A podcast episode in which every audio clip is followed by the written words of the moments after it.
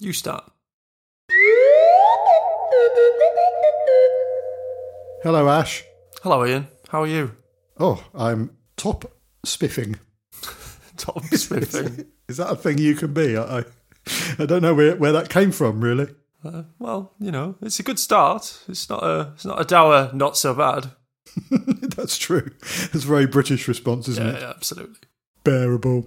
bearable. Yes, I've just won an Olympic gold medal. It's all right. it's all right. It's never going to happen. no, I'm just very excited because of our five star review. I was incredibly excited when I when I found it. I messaged you straight away. I think it was the first thing I did. Yes, Yes. I, I, I, it was. We were swept away on a giddy tide of of delight. yeah.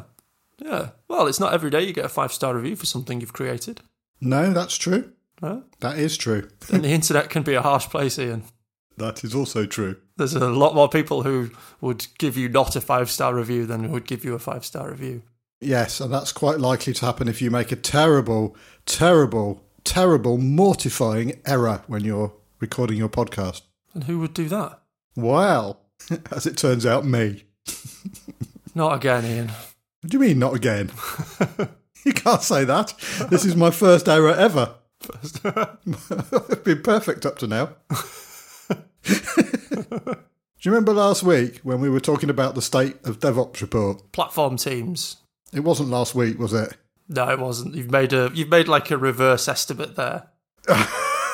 Do you remember last time yeah, when we were talking about the state of DevOps report? Platform teams, I think it was, wasn't it?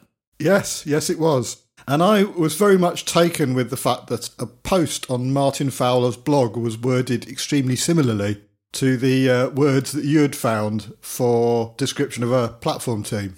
And why was that, Ian? Can you remember why that was? Why they were so similar. Hmm. I just remember finding it amusing that they were so similar. Wh- Why were they so similar? Because the same person wrote both of them. okay, that's why. So, Martin Fowler's blog is a rich environment, richer than I had suspected, in that it contains words that come not just from Martin Fowler.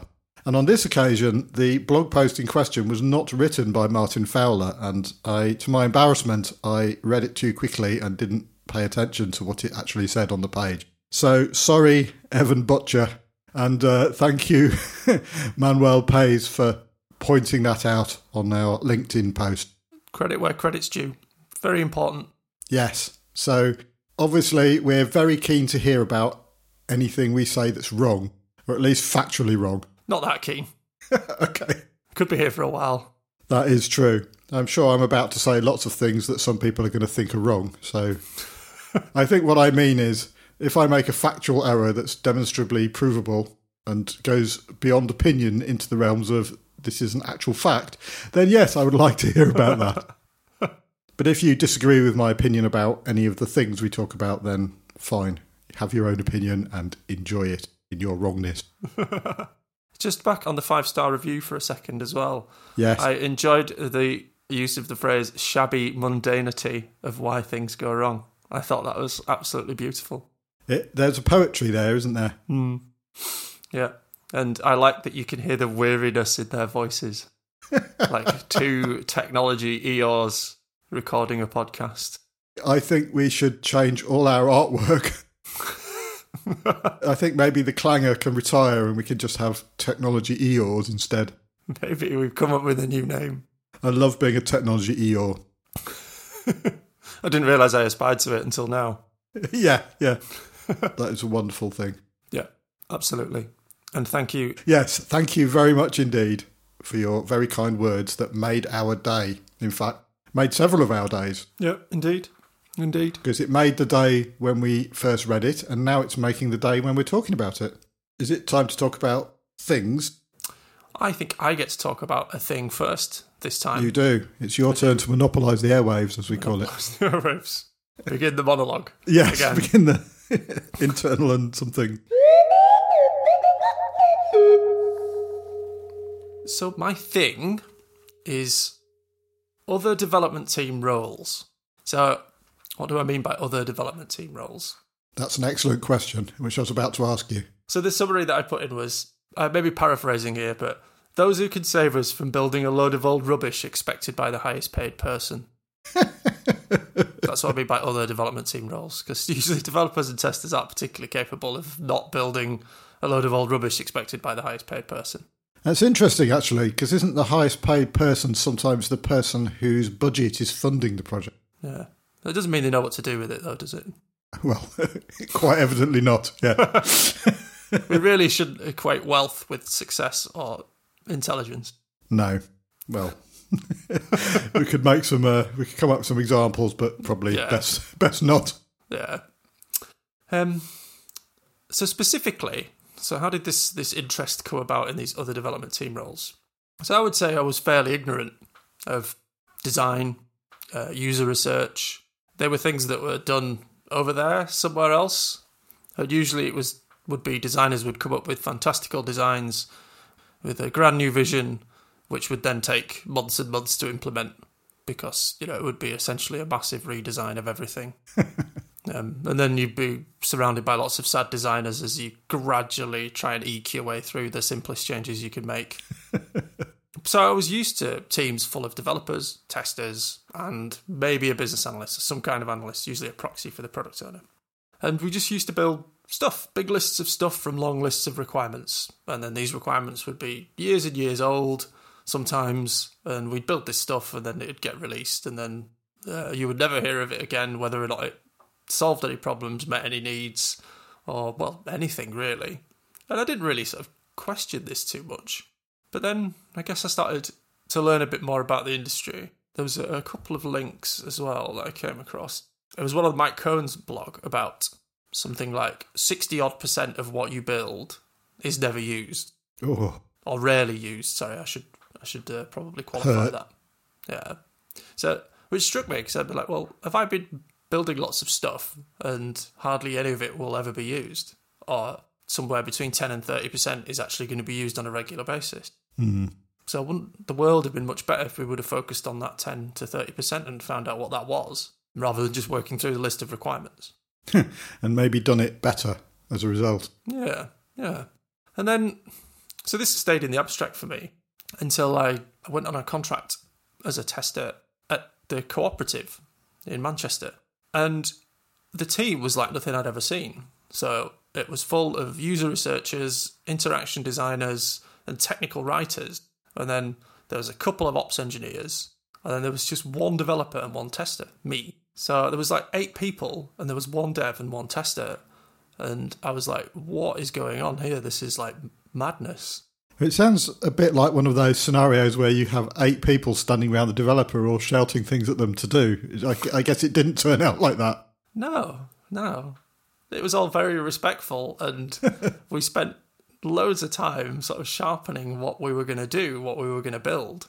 Um, so whenever we did push code, it was with the a, a relatively high degree of certainty that it was what the customer was going to use, what they would want to see. And it was just amazing to be surrounded by all these different roles. It's making all sorts of things click together in, in my head around design thinking, which uh, we talked about in a previous episode, and other stuff like that. But the idea that we should get together and make sure that we're solving the real problem and not some highest paid person's idea of what the problem is. I mean, that's really powerful, isn't it? for me, it was quite transformative, really, in the way that I thought about what a team could be, what a development team could look like, rather than having the other roles on the edges of things and the developers and testers being the sole focus. I think it really changed things. Would it have been better?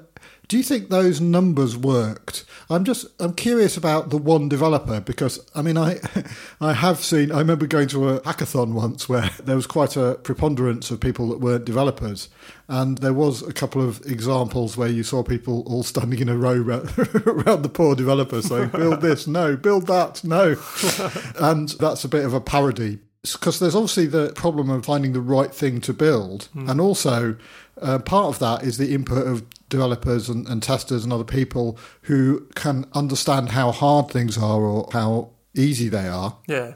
There is a kind of proportionate thing there. I'm just wondering, would it have been better, for example, if there were two developers or, or something like that?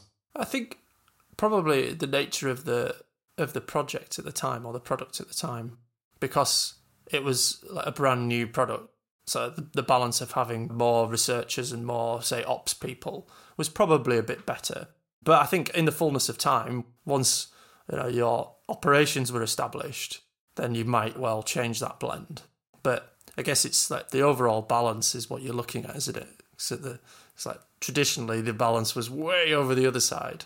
So you would have hardly any user research going on and lots of development going on. Yeah. Whereas maybe there's something in the middle that you need to find as an organization in order to help you to do that better and just build that that 10 to 30% of stuff that people actually want. I spent some time in e-commerce environments and they always seem to have a lot of designers and researchers and people like that in those environments. Basically, they've got this very simple metric of do people buy more things and the ability to have a really short feedback loop on that. And so, quite a lot of it is actually devising what experiments to do Yeah. and then executing them and then immediately making decisions and moving on and doing the next thing.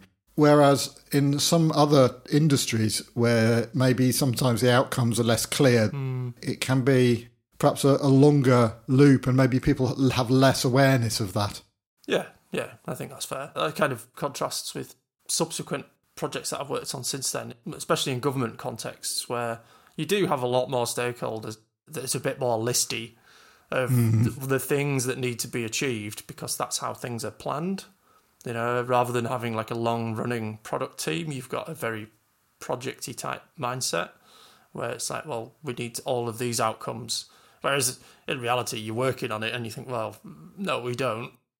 we need to find the 10 to 30% of outcomes that will make the most difference. But because if you've got that sort of extra layers of management and people who are far removed from the work, hmm.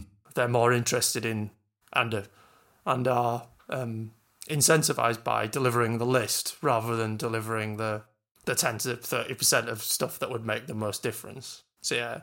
But still, I still think you can make gains in those environments as well. You can still make sure that you're doing user research. I think in in, in a lot of gov.uk projects that I've worked on, there's been a hmm. lot of emphasis on user research as well within the hmm. constraints of their sort of slightly strange project based model.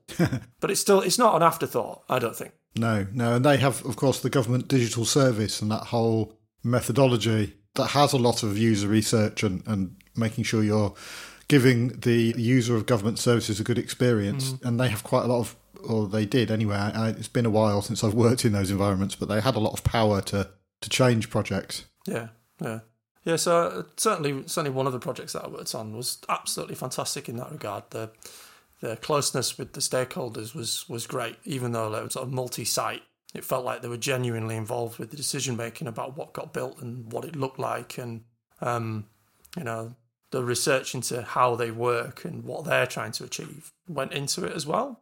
Yeah. And I think there's a lot of good there to bring those aspects into your development. I think naturally as well, if you do that, you start to shape things in a slightly more effective way, as in you start to build the things that, that matter the most in a way that complements how people work rather than, you know, foisting on features um, onto, you know, people who are sometimes even in like the same building as you. I remember working on on something for a, a mortgage admin company, and literally the people who who were going to use the thing were upstairs, but there was such a disconnect between the people who were building it and the people who were going to use it, Yeah. and it wasn't encouraged to go and bridge that divide either. If you went up the stairs, it all went silent and everyone looked at you Yeah, like going into the wrong pub. yeah, yeah, yeah, absolutely. Pull ball stopped over the pocket. Yeah. so it was a really like transformative thing to to work on and and kind of realize that these roles had like such a massive impact and there was just constantly like building gradually increasing fidelity of prototype is probably how I would describe it. Hmm. Because again it it kind of teaches you that building something in code testing it deploying it is a really expensive way to find out if someone wants it or not. It's like the most hmm. expensive way to find out if someone wants it or not. So I just thought they were really skilled at finding out like what level of prototype was was like the best for the situation, whether or not it was just paper or Figma. I don't know if you've heard of Figma. I've I've got an account on it Ah. and I occasionally use it. So uh, yeah, I, lo- I like Figma. Ian subscription uh, subscription mania. Yes, that's that's me. Mr. Subscription, they call me. I remember when I was first learning about design thinking and hearing people saying the best time to fail is when you're just screwing up a post-it note and throwing it in the bin. The cost of that failure is five minutes of having that idea and then five minutes of knowing it's the wrong thing and then screwing it up and putting it in the bin. Whereas um, the wrong time to discover that is after your half a million pound development project. Yeah. And then there's a sort of sliding scale, I suppose, in between. I remember watching Google Ventures or somebody did a very good how to do paper prototyping video. Uh, it's like two videos. It's not a big watch, but it basically showed you how to build paper prototypes, how to use them. It is just a million times better to take someone through that experience when it's just a few bits of paper Yeah. than then going and, and actually building it. As you say, it's a, it's that's very expensive. Mm. I'll include a link to that those videos Yeah. Yeah. because I think they're genuinely very very good. Yeah, because I just remember this is kind of kind of all coming back to me now. One of the first first projects I actually worked on, we worked on it for like a year, a team of like ten people, and it was quite stressful as well. It was a an add-on for your bank account for this particular company. I can't say too much, but it was released at the same time as when the PPI scandal really hit. Oh dear. So banks then ceased to sell add-ons for accounts. Ah. So this thing that we spent a year on with this PPI scandal brewing in the background was absolutely uh, well. I think I went and looked about a year later, and I think like two or three people had signed up for it, and it had literally cost millions. So, you know, researching what's going on with your stakeholders, the payback is immense, absolutely immense. Even what's the blinking industry that the that, that it's in? Well, yeah, yeah, quite. I think, yeah, I think I think it does go to that level as well, doesn't it? It's like what's happening in the industry, you know. Um, Yeah, just a- avoid the cost of building the wrong thing, because. Yeah. If you actually look at that number that you started off with, was it something like seventy or eighty percent of, of things built are the wrong thing Yeah. in some way? yeah, If you could avoid building all of that and spend that money on building the right thing, how much better a place would the world be today in terms of software anyway? yeah, yeah, absolutely. Yeah, I think there's a question of timing as well, isn't there? Because the problem with working through a list of requirements is that naturally that list starts to go out of date. Hmm. So when you create the list, m- many of those things on the list might be the right thing, but then eventually they become the wrong thing because it's the wrong time for them, or someone else has already done it, or or whatever it is. So how do you then uh, how do you then account for that? Well, you say rather than having a long list, let's have a short list um, and try and sharpen that short list as, as best as we can. Yeah, I was going to say, if only there was some way of delivering things one after another rather than delivering a, a list in a giant release at the end of two years. Mm, I don't know of a way to do that, Ian. That would be revolutionary, wouldn't it, if that, if that could be done? so, I guess the question that leaps to my mind is hmm. what I've been thinking about is what I just articulated there about how do you make sure you're building the right thing.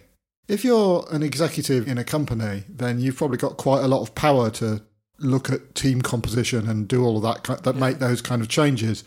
But on the other hand, what if you're in one of those teams that's building a wrong thing? I kind of wonder. I wonder if there's anything that someone in one of those teams can do. I mean, if if you're a developer, can you start doing paper prototypes and showing them to people and saying this is what this is what I'm going to build and f- getting their feedback? I mean, it seems like quite an ask. Hmm. Yeah, yeah, absolutely. I'm not sure there's an answer to that. I think in the past, it's usually got to the point where we've built the thing. Hmm. One of the things that I did in the past was advocated for the ability to show your local environment on like a device. It was in a mobile development context. How do we show this like locally? And then I can just go and grab the stakeholders and say, oh, hey, this is what it's going to look like. You know, we've only done like a day's worth of development on it so far. What do you think? So hmm. I guess my advice there is to try and like nudge it back a little bit, just gradually try and move the feedback to the left as best as you can. But I do agree that as an individual contributor on a team, it can then be hard to make the, the big changes, like you say, going all the way back to paper prototype. But I don't know. I think we ask for permission for these things far too much. yes, yeah, I- Yeah. that that is very true. Yeah. We should be more pirate. Yeah, I think so. To cite the title of one of my favourite books. I think so. I think sometimes in software development we're a bit too passive with these things, and actually we've got a lot more to give in terms of deciding what to build and how it would be most sensibly done, rather than just accepting the big list and then trudging away through it. I remember having a philosophy of that I would trust the people that were doing that were thinking these things through, and then having this kind of revelation at some point down the line of my career that actually a lot of those people are just making it up as they go along. Yeah. and you, you can absolutely question. I mean, they might not be very grateful to receive those questions. Some people are better at that than others, shall we say? Yeah. But yeah. maybe the best thing to do is to just arm yourself with better questions and just be prepared to zoom out a bit and say, why? Why are we doing this? Why does it have to be like that? What's driving this? And if you find out that the answer is a, it's a requirement in an Excel spreadsheet that somebody wrote 18 months ago, then, you know, that's a very good thing to question. Yeah. Yeah. I mean, I've worked on, on uh, projects relatively recently that said that they wanted six nines worth of reliability, for example, which is like, you know, a few seconds downtime every month or whatever it is. Yeah. It's like, that's even in safety critical systems like, you know, uh, aeroplanes and monorails and things like that. Monorail. You, you, yeah, I know. We're mono. Not that we're obsessed with cartoons. No, no, absolutely not. So yeah, uh, but that was that was like down as a requirement, and nobody had really sort of said anything. Mm. It's like it's going to cost us like billions to get to six nines worth of, uh, of, of reliability. So you know, let's let's ask the question because someone's just put a someone's asked for a number and someone's put a number in there with like no idea what the the implications of that number actually are. It's like, well, Yeah. we're going to need to work until the heat death of the universe in order to achieve that level of reliability. And then it'll be the heat death of the universe, and you know, It'll be down. we'll be back down to zero reliability again. Did I ever play you the NFR rap, Ash? yes, yes, Oh, maybe I should include a link to that masterpiece oh yes. That uh, I did. I didn't do the rapping bit because I'm me, and that would be ludicrous. A Fantastically awkward rap. yes. Yo. One of my colleagues on a project I was working at when I was at IBM was a chap called Chris Casely Austin, and he was claiming to be good at, at rapping. And I was like, "Oh yeah, right," kind of thing.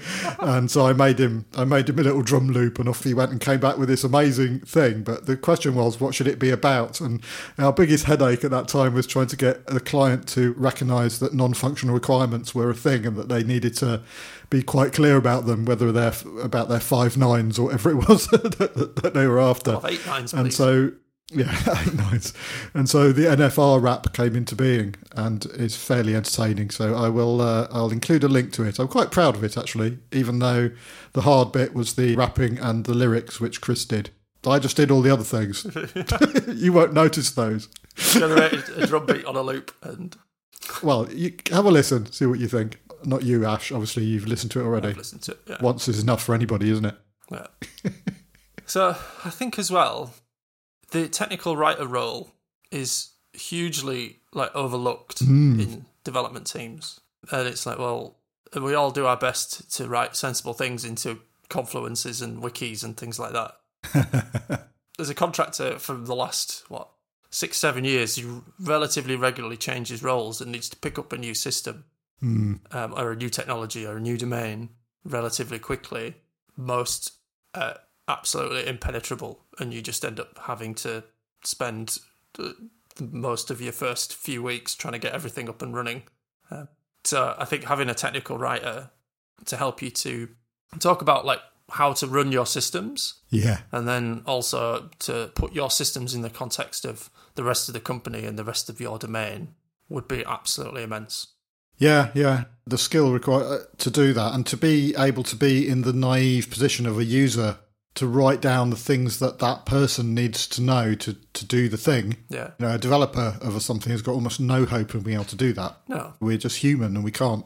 And also, you, you come at it from a, a point of view where there's a lot of assumed knowledge if you've built the thing and you've adapted to its its foibles as well. yes. It always reminds me of trying to add automated uh, tests to systems that don't have them because essentially it just tips out all the strange things that those systems do, which you then need to work around in order to, to automate what it does. And and it's kind of similar to me with technical writing as well, because it's just that that act of tipping it all back out again and saying, well, actually, you're doing this really weird thing to work around this slightly strange thing, and you're passing that on to your user as well. But a technical writer can help you tip all that stuff out as well. My final point on the other development team roles was that I read a book by the chap who founded a company called Menlo Innovations. I can't remember what it was called. I will, I'll, we will link to it. Hmm. Um, and each team had a software anthropologist Gosh. to go and find out about like their users and their history and what their stakeholders really wanted and deeply understand the context. Which I think it sounds to me like it would be a hard sell for most places to say we need to hire some software anthropologists. but I just, I just really like the idea because I think it describes a bunch of work that we do as technologists, which is never described anywhere else, uh, by the role of like developer or tester or Hmm. whatever it is. Because uh, as a tester, most of the time you're discovering information and like curating it and putting it in some kind of sensible order that someone can understand and someone can make a decision out of. So I think there must be some more novel ways we can describe the things that we do that go beyond what we currently call ourselves and give a bit more insight into what hmm. development teams are actually all about. Because there's a lot more going on than programming and testing. Well, I think that's a really great note to complete on. I also think that you should allow any user researcher to rename themselves. Was it a software anthropologist? Yeah. Because that that will make people ask really interesting questions of them, where they would get to explain what they do. Because people, when they hear a title a few times, people start to think they know what it is. Yeah. Yeah, that's true. That's very true. And it might be an interesting way to get people to sort of say, well, hang on a minute. Do I really understand this the way I think? Yeah. Every time that I've worked on a on a project which has involved some form of legacy code, I dread to use the term, uh, but a legacy application, as in something that makes money. I've always thought we need like a historian to understand the primary and secondary sources of this thing yeah? and what's true and what's not. Especially when someone says, well, we need to rebuild the thing. Can't it just do the same thing as what the old one did? Yes. It's like, well, what did it do? Uh, no one knows. Everyone has a thought, but as a tester, often you will go in and say, someone will say, this thing did this, and then you go and test it, and you're like, no, it doesn't. yes. It is its own documentation. Yeah, yeah.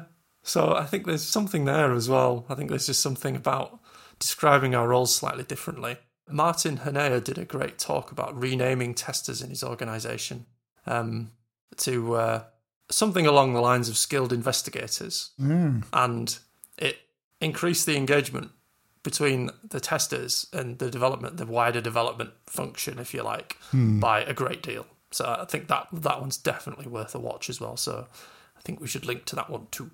I think we should. Yeah. That, I have to say, was a very, very interesting thing. Thank you, Ian.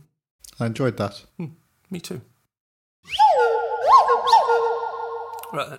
Sorry, I'll just clear my throat as well. I've actually been a bit a bit growly. I was just going to edit those together into the episode, the throat clearings. Just me. gr- it reminds me of um, the Fast Show. You know, uh, Bob Fleming. Sorry, I, I know it's not the '90s anymore, but sometimes it's hard to get over it, isn't it? You know what I mean? I was listening to some live music yesterday, and the introduction to one of the songs was, Well, everybody knows this. It's been infused into your brain since you were born. And the song was Wonderwall.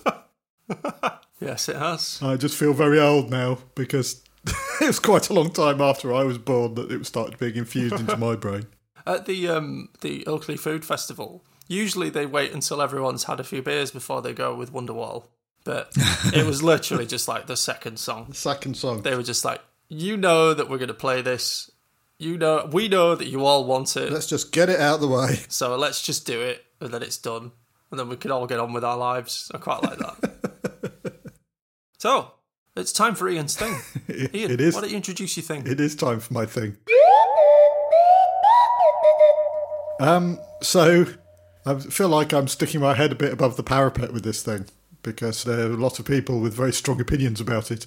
A few weeks ago, a gentleman called Matthew Green, who's a professor at, at a university in, in the US, basically dropped the news that Apple were releasing, quotes, a client side tool for CSAM scanning tomorrow. this is a really bad idea, unquote.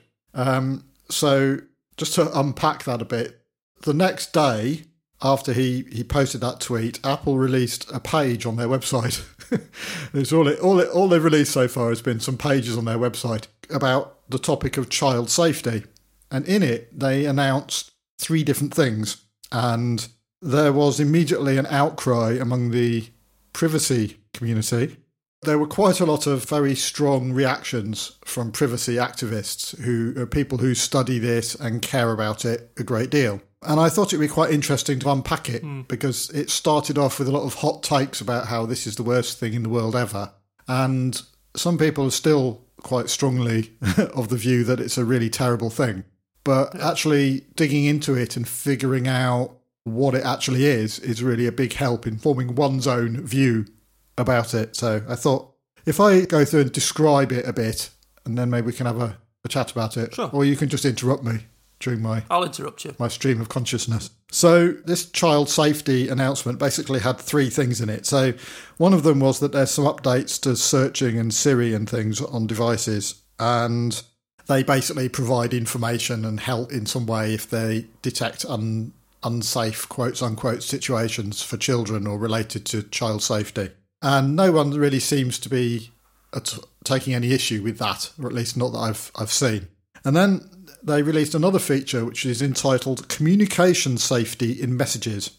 If you've got an Apple device like a phone or something like that, and you're part of a family that's been set up in iCloud so that you can buy things with your parents' credit card, things like that, then if somebody sends you a message in messages that the on device machine learning thinks might be shall we say, inappropriate, then instead of seeing that image, you'll be presented with a thing that says, look, we think this might be an inappropriate image. You don't have to look at it. We can just ignore it and move on. And the child can then say, well, I want to look at it anyway. And if they say that and they're under 13, then the response from the app will be, well, okay, but if you do, we're going to tell your parents. Okay. And if you're over 13, then that doesn't happen. So it's just like a, a, pause. If you're over 13, it just says, Are you sure you want to do this? And you, you say yes or no, basically. Yeah. No one will be any the wiser. Yeah. It's actually 12, not 13. Okay. So young, younger children, their parents can be notified if they say, Yes, I want to look at this anyway. I think people had some concerns about it, maybe.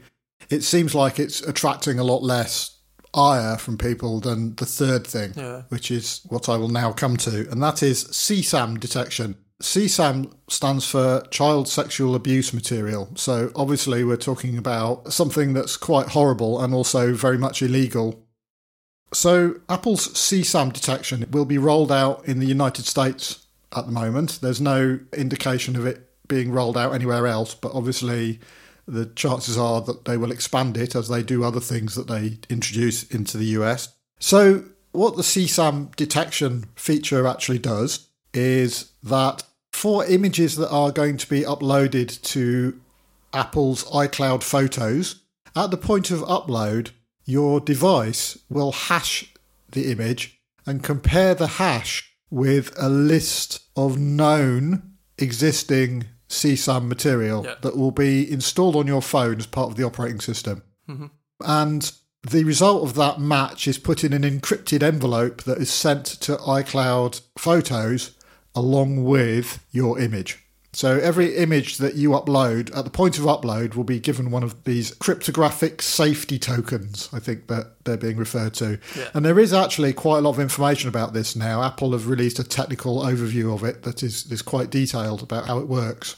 And there is some cryptographic threshold whereby after 30 of these, or some threshold number, which I believe is around 30, have been uploaded into your iCloud photos, then Apple become able, because you've supplied them with sufficient cryptographic keys for it, to be able to then flag this number of images yeah. to a human reviewer at Apple. And if it turns out that they do match the CSAM material, then your account gets frozen and you are reported to law enforcement. Right. And there's a few concerns with this. Hmm. One of them is that governments might pass laws that allow them to force Apple to add other images to the list of CSAM. So, for example, we know that Apple has had to make a lot of accommodations with the Chinese government, and it's particularly beholden to China because its manufacturing basically occurs there. So they've got something of a weak negotiating position with the, with the government there. Yeah. For example, iCloud services in China are all, are all hosted in China, and the government have access to the cryptographic keys. Yeah. And that's an accommodation that Apple's been forced into by the law in China. And so, if the Chinese government came along in some future where this scanning was rolled out in China and said, "Well, we really don't like the the Tank Man image from Yeah. the Tiananmen Square yeah. massacre. We need to know if people have that in their iCloud photos. Then that would obviously start to be a very tricky situation. Yeah, because the um, the tool is agnostic of the topic, isn't it? Yes, and I think that's a really key point to make. The tooling it's being applied in a child safety context, but it's that's not what it's about. It's about recognizing. It's about comparing the hashes of images. That's what the tool does. It hmm. all the process around it is the is what happens is the effect on child safety. The tool is, is agnostic of child safety. Exactly. And I think a lot of concerns that privacy activists have got about all sorts of these kind of things is that governments often hoist the twin spectres of child abuse and terrorism, which we can both agree are horrible Yeah. things, but they attach these agnostic, as you put it, intrusive surveillance technologies to these things. Yeah. And then they conflate the argument of these technology things are bad to you must therefore support terrorism and child abuse.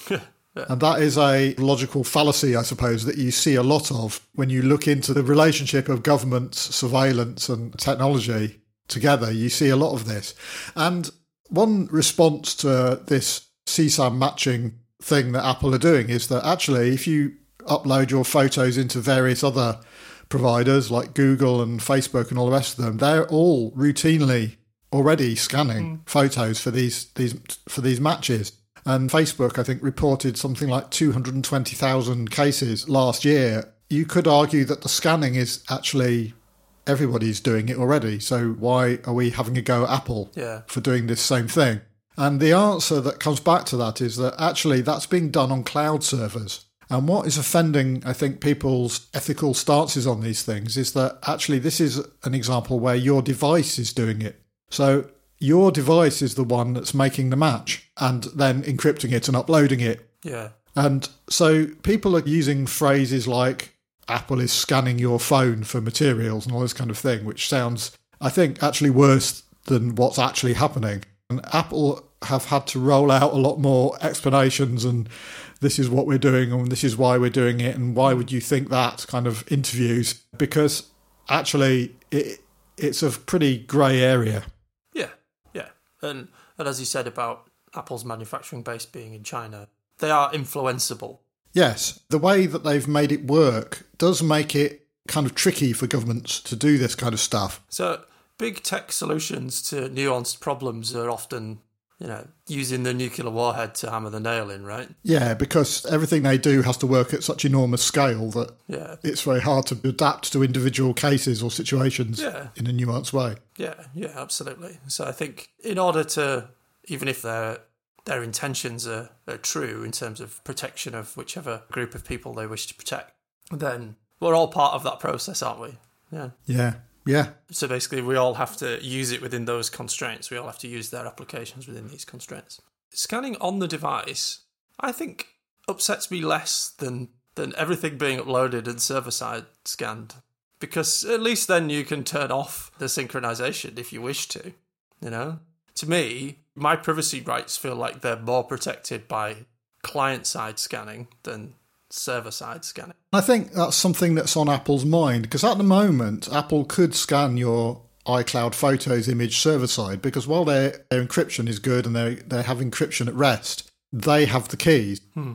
One theory that is being talked about is that Apple want to have more protection in terms of end-to-end encryption where they don't have the keys, and so this mechanism would still work even if they stopped having the keys to be able to decrypt your iCloud photos. So they could actually make those end to end encrypted. so that Apple had no access to your photos. Yeah. And this way of scanning, if Apple decided to extend their end to end encryption, then this mechanism would still work, Yeah. uh, which I think is probably something that's on their mind. When people say, oh, your device is being scanned by Apple, I mean, that's hmm. just really an overstatement of what's happening. What's happening is that at the time when your photo is uploaded to iCloud, then it compares it to a list and uploads the result of the comparison. But that's not quite the same as scanning your phone. And if you turn off iCloud photos, no scanning happens at all. That's something that a privacy activist can decide to do if they don't like this approach. But some people have a very visceral reaction to the idea their phone isn't entirely doing things that are just for them. Hmm. And I, I guess I kind of understand that. I don't have that visceral reaction to it. No. Sounds like neither do you.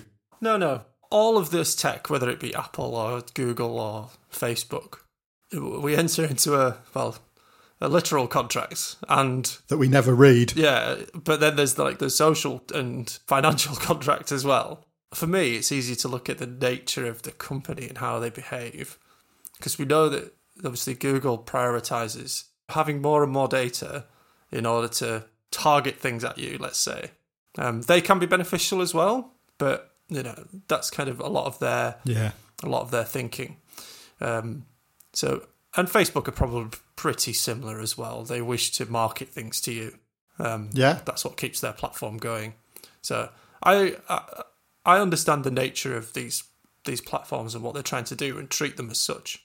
Um, and with Apple, I think it's kind of similar as well. You know, Apple obviously have their biases, and For sure. I will only provide them the data that I wish them to have. You know, I, I don't do photo syncing with Apple. You get you still get to choose, and I feel like with Apple at least you get more ability to choose what gets harvested from you. Whereas with the other platforms, I feel like it's more done implicitly.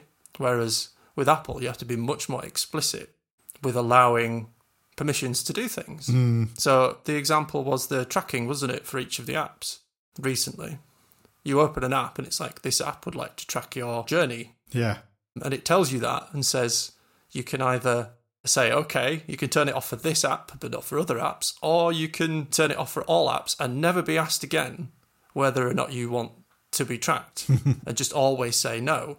Which, and that speaks to me as like, that's a good indicator of Apple's intent because they're saying to you, we can ask you this question once, and if you say never ask me again and never track me again, that's what the device will do. Whereas I'm not convinced all the other platforms really behave in that way. So I think there's much more transparency with the Apple way of doing things than there is with, say, the Facebook or Google way of doing things. I think that's right. And I think fundamentally, Apple makes a very great amounts of money by charging a lot for a device. no doubt, it makes huge amounts of money. And they are much more expensive than the alternatives. But then, equally, the alternatives are partly funded by this data contract. Yeah. This actual and implied contract with Google that you will share your data and photos with them and they will get benefit from that. They will mm. be able to target ads to you, but they will also be able to use those things for training their machine learning models. They'll be able to understand relationships between you and other people. You know, there's all sorts of stuff that they can do with that data that Apple has sort of closed its own doors to not do that. Yeah. I think Apple's overall intent, and it's it's supported by that business model of we we we will charge you more, but your device will be much more on your side, perhaps, than maybe some other platforms. Yeah. Interestingly, the openness of Android means that if you buy a Pixel, you can actually install extra secure versions of, of Android that people have developed hmm. that, that take out a lot of the Google services and things like that. So if you have a real need for privacy, I think there are people who live in oppressive regimes and all the rest of it. who- Yeah, yeah. governments always think that people who live in repressive regimes should be allowed to have privacy, but just people that live in their Well, liberal liberal country should not have it. yeah. But but you know, people who really need that, it is available. And I guess if I was in that situation, maybe I would be looking at an Android phone with one of those, you know, more niche versions of, of Android installed on it. I think on the whole I trust Apple more than the others. And I kind of have this feeling about Apple being the the big baddie. Because when I in the nineties, Microsoft was the big baddie. Hmm. And I remember resisting them fiercely and trying to use Linux for things and managers going, "What's this open source can't be doing with doing that?" All all of those discussions. But I remember in in the nineties, Microsoft was the evil empire, and I think in many people's way of thinking, especially younger people, people who are the age I now that I was in the nineties, Apple is that evil empire. Yeah. And I find that quite difficult to sort of internalize because I think fundamentally Apple is far from a perfect. No organization is perfect. Certainly Yeah. not a capitalist megacorp is going to be not perfect. And I've Yeah. been reading some disturbing stories about the way some people have been treated there and stuff like that. But very broadly, I feel as though they're probably the least worst of the the very big tech companies. Yeah. The the fangle. The, the well, it's a question of participation, isn't it? Uh, It's like, well, rightly or wrongly, the world has been very difficult to participate in without the influence of these large tech companies. A way to cope is to look at them and their behaviours and decide what fits with your own your own model, Yeah. you know, and how you think about the world. If I speak to someone who isn't necessarily in a technology role, and you talk about the balance of convenience and privacy, um, a lot of people are into the convenience Yeah, really. and could could care a lot less about the privacy. Yeah, I think that's right. And they say literally say things like, "I've got nothing to hide." It's like, okay then. I think sometimes in tech it gets a bit navel gazy. no. Like, yeah, yeah. Um, that could never happen. so I understand like the the wider implications, but there's also more than one uh, point of view at play here as well. Absolutely. in terms of child safety. If all these platforms had total privacy and total encryption, then they wouldn't make any money, so they wouldn't exist. And you would have no way of getting a handle on any of these safety issues that exist in the world. So, No, indeed. yeah, so it's completely imperfect. One thing I found interested in was the so the actual hash of the image. It could be a partial as well, couldn't it? Well, it absolutely is. Yeah. Yeah, so you could be having your picture taken somewhere, and then the tank man from Tiananmen Square is in a picture behind you, Mm. and that would become, say, if uh, sort of worst authoritarian nightmares come true, and that would get flagged to the relevant authorities, and someone would turn up and take you away. Well, so that would have to happen at least 30 times before you pass the threshold. and then Maybe it was in my favourite restaurant or something, you know? and then a human in Apple would be looking at it to make sure before it was flagged to law enforcement. So actually, I think there are reasonable safeguards before you get to there. Yeah, Yeah, I, I get it. And people have been playing with a version. So the algorithm is very interesting, the neural hash algorithm, because obviously you could hash the image file, but then if someone changed so much as a byte in it, yeah, it would no longer match the hash. So they've got a thing called neural hash, which is really comparing, going into machine learning speak, features mm. of the image. yeah, And so it's quite interesting to see the hash that it comes up with might be quite similar if the image has been altered or made black and white or or you know in some way fiddled with to try and make it unrecognizable. But people have configured GANs, generative adversarial networks, hmm. to try and generate images that match a neural hash thing without actually being that the image of that thing. Yeah. So one attack is we'll make sure your phone ends up with all these pictures on that, that trigger this hash algorithm. yeah, yeah, absolutely. E- even though they're not a picture that, that is of those kind of terrible illegal things. Yeah. So I guess it's far from perfect. I mean, Apple have seen the examples of this, said no, this is not the same as our algorithm, but there is a slippery slope here, you know, and it's not perfect. And I think Apple have put in place reasonable safeguards, yeah, but that there are all manner of things to worry about in it. And, you know, maybe they're just rolling it out with this comparison list of image hashes that come from a child safety organization in, in the US. Hmm. And it's just being rolled out to the US. And they've got all these safeguards in place. But you have to ask yourself how steep that slippery slope is. And they have made it hard, I think, for governments to abuse it, but it still doesn't doesn't seem impossible. the tool is agnostic of the topic. Yeah. Apple is a company and therefore not incorruptible if if they're threatened with lack of access to a market based on the conditions of this tool and what it looks for. So when you decide whether or not you wish to engage with it, keep those two things in mind. And also the fact that even though it's a nuclear weapon to solve a, a scalpel's problem, protecting vulnerable users on the internet and vulnerable groups is really important. So balance those two things in your head and say, well, you know, what does this mean to me? How does that appeal to you know to my sense of values, and, and then make your decision from there. If you want like ultra security, like you say, you can go get yourself an, an Android phone which is not built by Google, and then install super secure versions of, of Android on there, and then get yourself messaging applications where you have the keys to decrypt your hmm. message because they exist. All these things are available to you. I would say also to the average non technical person, that particular world is not that available to them. No, and they probably wouldn't. They wouldn't like being there either because it would be inconvenient. Yeah, yeah, absolutely. Yeah. So I think in tech we also need to consider that we're not the only people who are going to be using this. And not everybody has a choice. Yeah, yeah, absolutely. And people have made the convenience and privacy trade off. They've made it, and rightly or wrongly, they accept it, whether or not you agree as a technology security person or not. They've made it. Yeah, I think that there are some there are some really great nuanced discussions going on about this, hmm. and also a lot of frothing rage. Yeah, I'll include some links. We'll, we'll include some links in the show notes to to some some of the uh, discussion that goes on. Uh, I've actually made quite a lot of notes myself, which maybe I'll just share the whole lot into the show notes because, um, as you can possibly tell, it's a very deep and uh, confusing topic.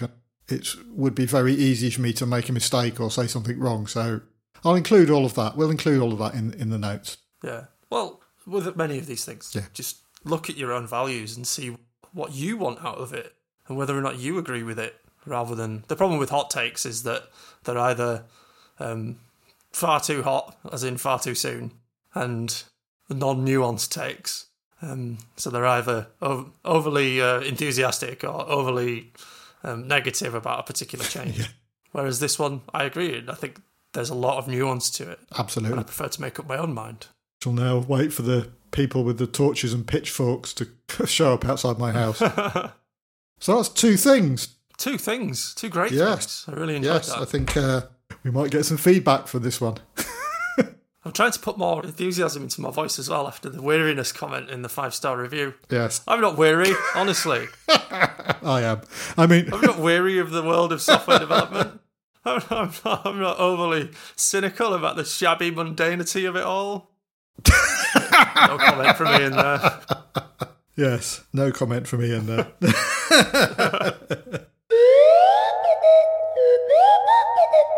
So, are we going to do the live stream Oh. thing or? yeah, that's a really good thing to remember. It's almost as though we'd made a list in order to remember the things we were going to say. And it's almost like I'm looking at the list. I can talk or look at the notes, but not both at the same time. we have a capability in our software that we use to record these episodes to live stream them. And so we just wondered if anyone would be interested in us doing that. And if you are, tweet to us and then we will take steps to try and live stream the next episode where it makes sense to do so anyway. Yeah, you get to see the as it happens, how all the opinions are formed, spilled, Edited out. and edited out into the smooth sounding podcast. that you hear. we like to think it's smooth sounding. Yeah. Yeah, so let us know if you would be interested in us doing that. I don't want to do it just for the sake of it, but if people are interested, then you may be worth putting in the additional labour to make sure that people know when, when we're going to do the recording so they can join us. That would be awesome. That would be awesome. No heckling will be allowed. Obviously, uh, any heckling will be subject to immediate termination of your connection, but Yeah. Yeah. You'll be muted and we Yeah, won't look yes. at the chat. we'll plough on regardless. In our zero feedback Yes. environment. yes. To be fair, a five star review is the kind of feedback that I'm into. Yes. So, you know, if you've got anything to say, leave a five star review. Yes. We've got a web page at whatalotofthings.transistor.fm. You can subscribe there on pretty much anywhere that you listen to podcasts. Is our website interesting for any other reason? No, not yet. it's got all our episodes on One. and little bios and things like that. That's interesting enough. Possibly we don't want to push it over the edge of interestingness into whatever's beyond Into the trough whatever. of disillusionment. yeah, that that trough of disillusionment. yeah, been there. So, thank you for listening. Yeah, thank you very much, everyone. We've got more things, so we will be back, but I'm not saying when because We don't say when. we all know that leads to disaster. Well, okay, slight embarrassment. That leads to a two-year lead time. yeah, when- I've learned my lesson. Okay, see you next time. See you next time.